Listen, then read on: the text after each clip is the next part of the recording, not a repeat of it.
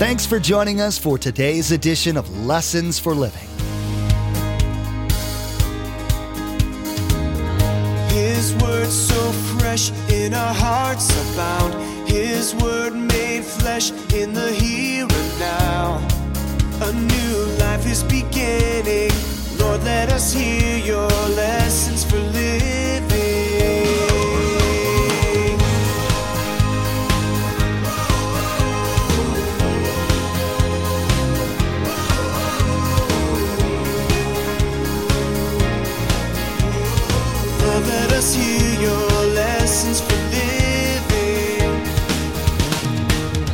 This high priest of ours, Jesus, he understands our weaknesses, for he faced all the same testings that we do. Notice the last words. Yet he did not sin. There's a lot of people today that say they believe that Jesus sinned. I want to share this truth with you. If you believe Jesus sinned, you will never become a real believer. Because if you believe Jesus sinned, there is no solution to your sin. We must believe every truth in the Bible, especially as it relates to our Savior, Jesus. The world is constantly trying to adjust or dumb down the Word of God, so be strong in your faith. Today, Pastor Mark will teach on Jesus, the spotless Lamb that came to take away the sins of the world. He is the only one to live a sinless life as a human. Why wouldn't you put your trust in him? His purpose for living was purely centered around pleasing God the Father and delivering you. From birth, Jesus never failed to be about his Father's business. Remember, there's quite a few ways to receive a copy of Pastor Mark's teaching. We'll be sharing all that information with you at the close of this broadcast. Now, here's Pastor Mark with his continuing study entitled Delivered to be the Deliverer.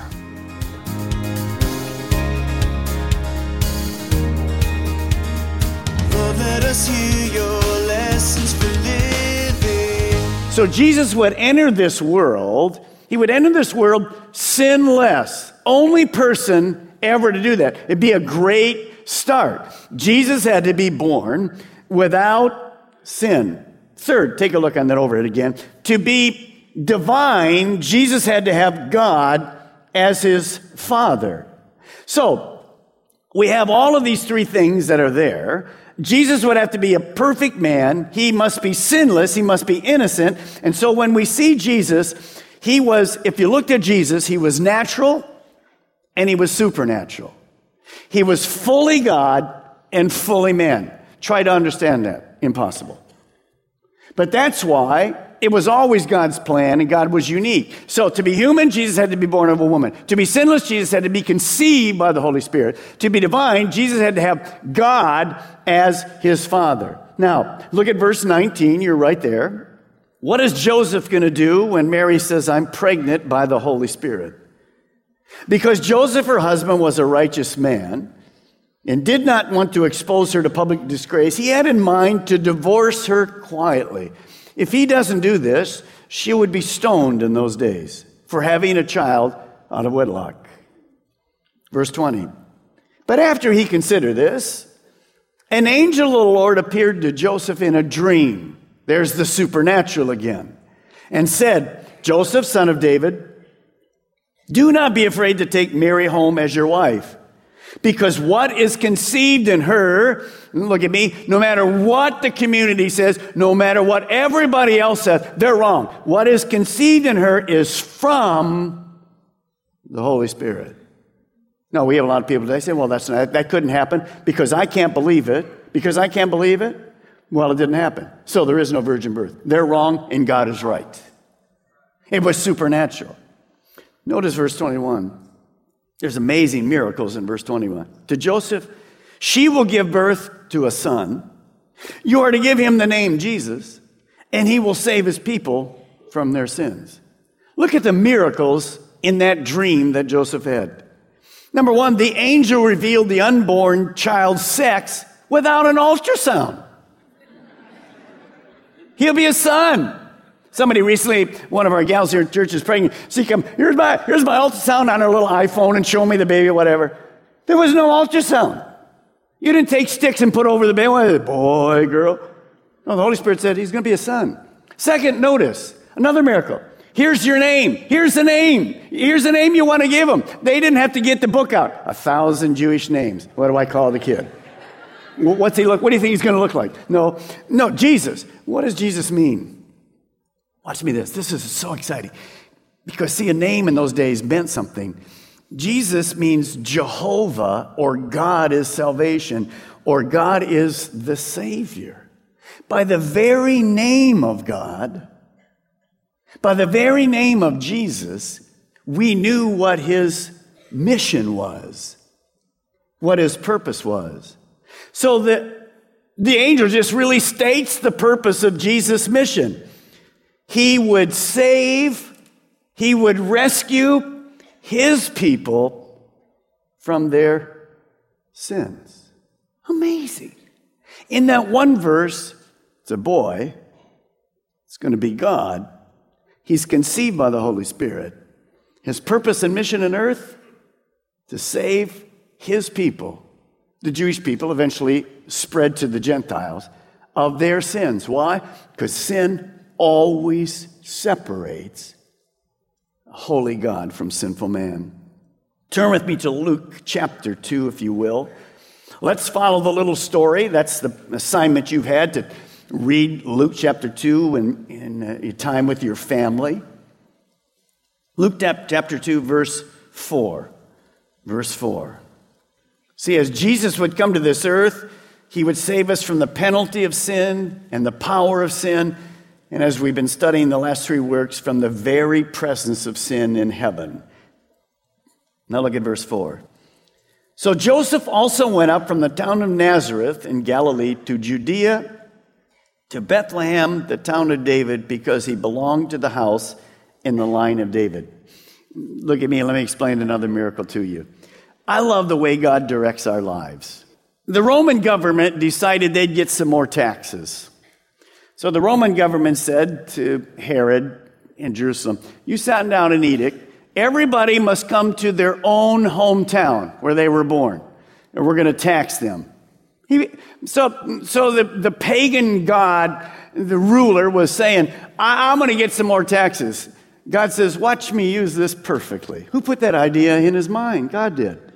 So here's how do you get Joseph and Mary a hundred miles north around the Galilee? How do you get them to go to their town of hometown of Bethlehem? Because see, Bethlehem was predicted to be where the Savior would be born. Well, who in their right mind would take an eight month and a nine month pregnant woman on a hundred mile journey by camel or whatever down to the little funky town of Bethlehem? Nobody would. But God used the government to say, you must go. So Joseph had to obey. So they leave way up in Galilee and they go to a little town called Bethlehem, five miles south we always go when we go to Israel and overlook it. We stand on the mountain and overlook it like where the shepherds are. It's amazing. Five miles south of Jerusalem. So here's Joseph. We'll look in verse 5. He, he went there to register with Mary, who was pledged to be married to him and was expecting a child. Now look at, look, at the timing of God. While they were there, the time came for the baby to be born. And she gave birth to her first son firstborn, a son, she wrapped him in clothes and placed him in a manger, probably a stone feeding trough, because there was no room for them in the inn. Let me read to you from Max Lucado. Sometimes when we read that, can you imagine what Mary and Joseph, who knew this was the Savior, what it'd be like to have the Savior? Joseph was here and this baby came out, and Amazing. I mean, here's a baby, and he, watch this. Stepping from the throne, Jesus removed his robe of light. Jesus wrapped himself in skin, pigmented human skin. And the light of the universe that day entered a dark, wet womb. He whom angels worship nestled himself in the placenta of a peasant. who was birthed into the cold night and on that night slept on cow's hay. Now, Mary didn't know whether to give him milk or give him praise, but she gave him both, since he was as near as she could figure, hungry and holy. And Joseph didn't know whether to call him junior or father. But in the end, he called him Jesus, since that's what the angel had said. And since he didn't have the faintest idea what to name a God who he can cradle in his arms. Look at verse 39. You're there. When Joseph and Mary had done everything, we kind of skip ahead a while. Jesus goes, he's, he's dedicated in the temple. They go to live. The wise men come another year and a half later, something like that. God comes and they're going to kill all the babies. And God comes in another dream to Joseph and they have to go down to Egypt for a while to escape that. So Satan's plan isn't work. And then they end up here. They go right up here into Nazareth where Jesus is going to grow up. Notice. When Joseph and Mary had done everything required by the law of the Lord, they returned to Galilee, northern Israel, to their own town of Nazareth. And the child grew, became strong. Notice he was filled with wisdom, and the grace of God was upon him. Max Lucado continues Don't you think their heads tilted and their minds wondered? What in the world are you doing, God, as they're raising Jesus? Or better yet, God, what are you doing in the world? How would, how would God get his love to you and to me? Listen to this. Can anything make me stop loving you? God asks. Speaking of the baby Jesus now, this young toddler that's growing, watch me speak your language. Watch me sleep on your earth. And watch me feel your hurts. You see, Jesus became a man so he could relate to you and he could relate to me. He knows exactly what you're going through this morning. Exactly. Because he was fully man and fully God. He goes on, Behold the maker of sight and sound as he sneezes, as he coughs, as he blows his nose. You wonder if I understand how you feel? Look into the dancing eyes of the kid in Nazareth. That's God walking to school. Ponder the toddler at Mary's table. That's God spilling his milk. Can you imagine what Joseph and Mary are trying to go through? What in the world is this? As a child, we see in verse 39 and 40, Jesus experienced physical and spiritual growth. Then we notice that at the age of 12, he visits the temple. During the Passover, all the families went, and Jesus is there. And the families leave, they're going back home. Three days later, as they're going back home, back to Nazareth, Mary and Joseph can't find Jesus. Think about this. Mary turns to Joseph and say, "We lost God." And they go all the way back to Jerusalem. And where do they find Jesus? He's in the temple. He's 12.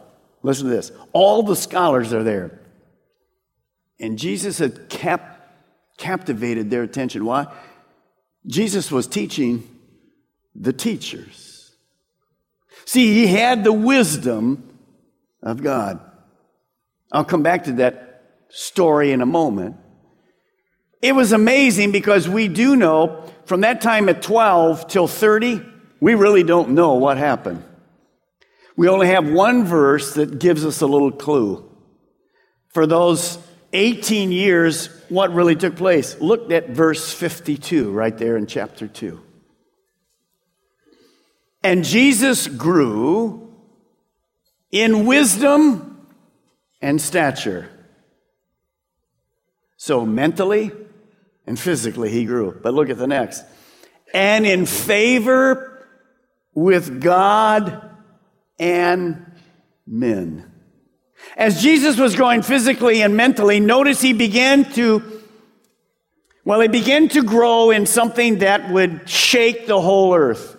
When Jesus was growing up, if you were Jewish, you were frustrated because there was more than 600, 613 exactly, rules and regulations, commandments. You couldn't keep them. So he gave up. When Jesus came, he took all of those rules and regulations and he went to two. And Jesus would say this You must love the Lord your God with all your mind, heart, and soul, and love your neighbor as yourself. See, Jesus would come and, and he'd use the word love that, well, man couldn't understand what that word love is. Notice what the word love means. It means agape love. It means God's love. It means selfless, other centered love. Jesus would show us vertical love and horizontal love. Love God with all your heart, mind, soul, body, and love others so we have to love God and we have to love others. Here we go again. Love God and love others. Is that easy? No, it isn't easy. Some of you are going to be at Christmas with that aunt. You can love God, but you can't love that aunt. You know, the one that just drives you crazy. That was the word of knowledge for some of you here. It was a word of knowledge. So how can I do that? I need God's help. I need God's help. So Jesus would begin to show people a very different side of God. You see, most people in those days thought God was way up there, too far to touch, impossible to know, and very demanding. Do you understand today outside this building? That's exactly what the world thinks. God's aloof, and what it requires of us is impossible. Jesus came to the earth to show us what God was like. God is love. It was a love they had never really seen before. So by the time Jesus grew into a man, he would understand our struggles. He would begin to understand all the temptations that you and I go through, all the trials that we go through, and yet there was one difference. Look at this verse in Hebrews. And I'll tell you another thing that many people who call themselves Christians don't believe this truth. Look at Hebrews 4:15, you see it right there. This high priest of ours, Jesus, he understands our weaknesses, for he faced all the same testings that we do. Notice the last words. Yet he did not sin. There's a lot of people today that say they believe that Jesus sinned. I want to share this truth with you. If you believe Jesus sinned, you will never become a real believer. Because if you believe Jesus sinned, there is no solution to your sin. Because you could never be good enough.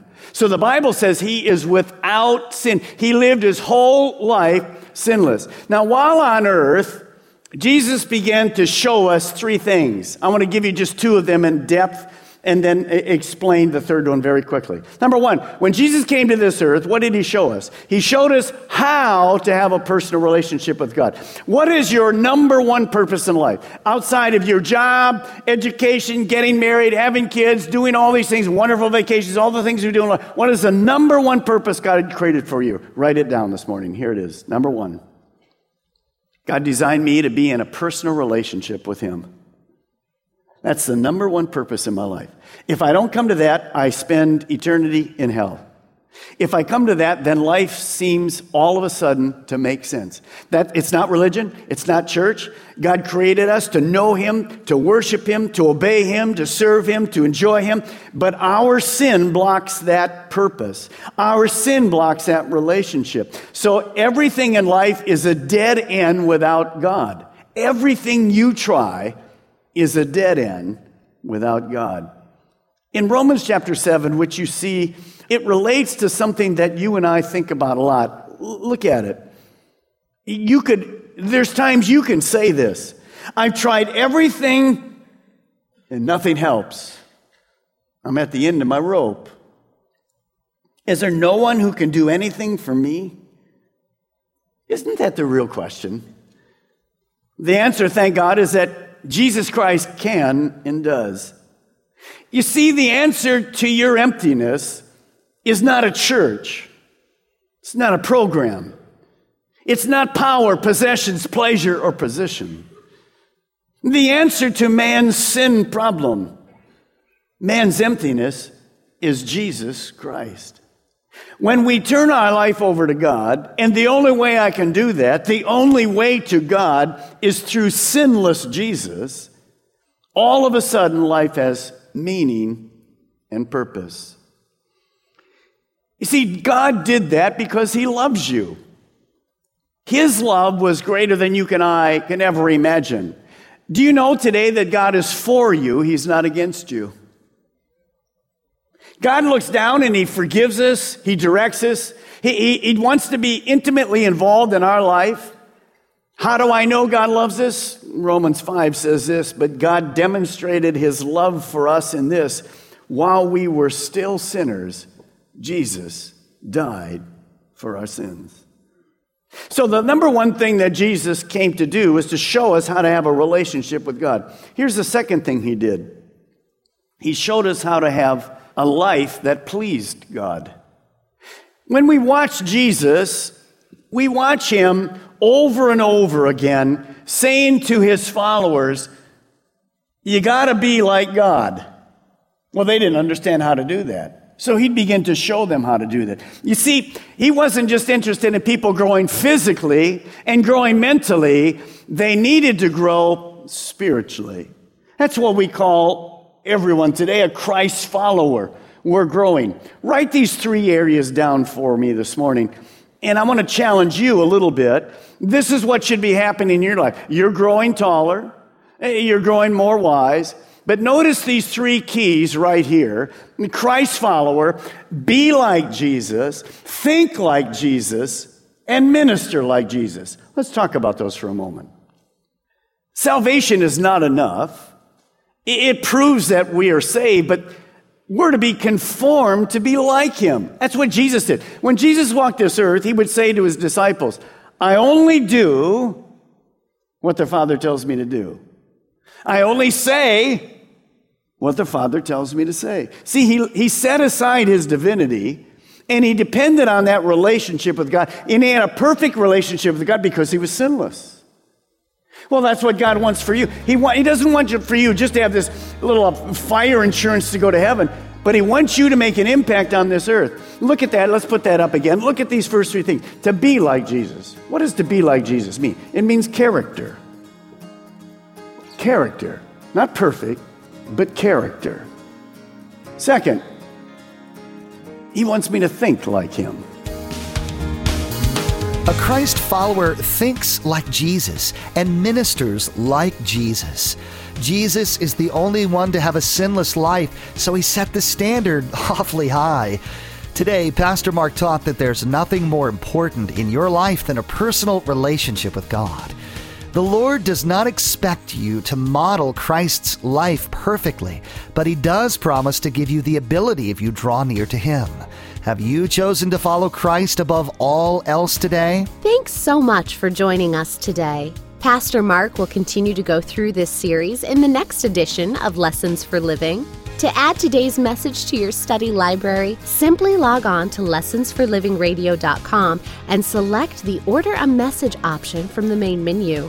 The cost for each CD is $5, and that includes shipping. Again, to place an order for a CD, simply log on to lessonsforlivingradio.com and select the Order a Message option from the main menu. Jesus' life was filled with purpose, a purpose to direct humanity to God and model an obedient, sinless life. His death also had a purpose. In the next edition of Lessons for Living, Pastor Mark will speak on all that Jesus accomplished during his time on earth. Jesus died to save people from their sins. His life and death on the cross opened the door for all mankind to experience eternal life and live with purpose in this one. You've been listening to Lessons for Living with Pastor Mark Balmer Calvary Chapel, Melbourne. Please join us again here on Lessons for Living, and together, let's do life right.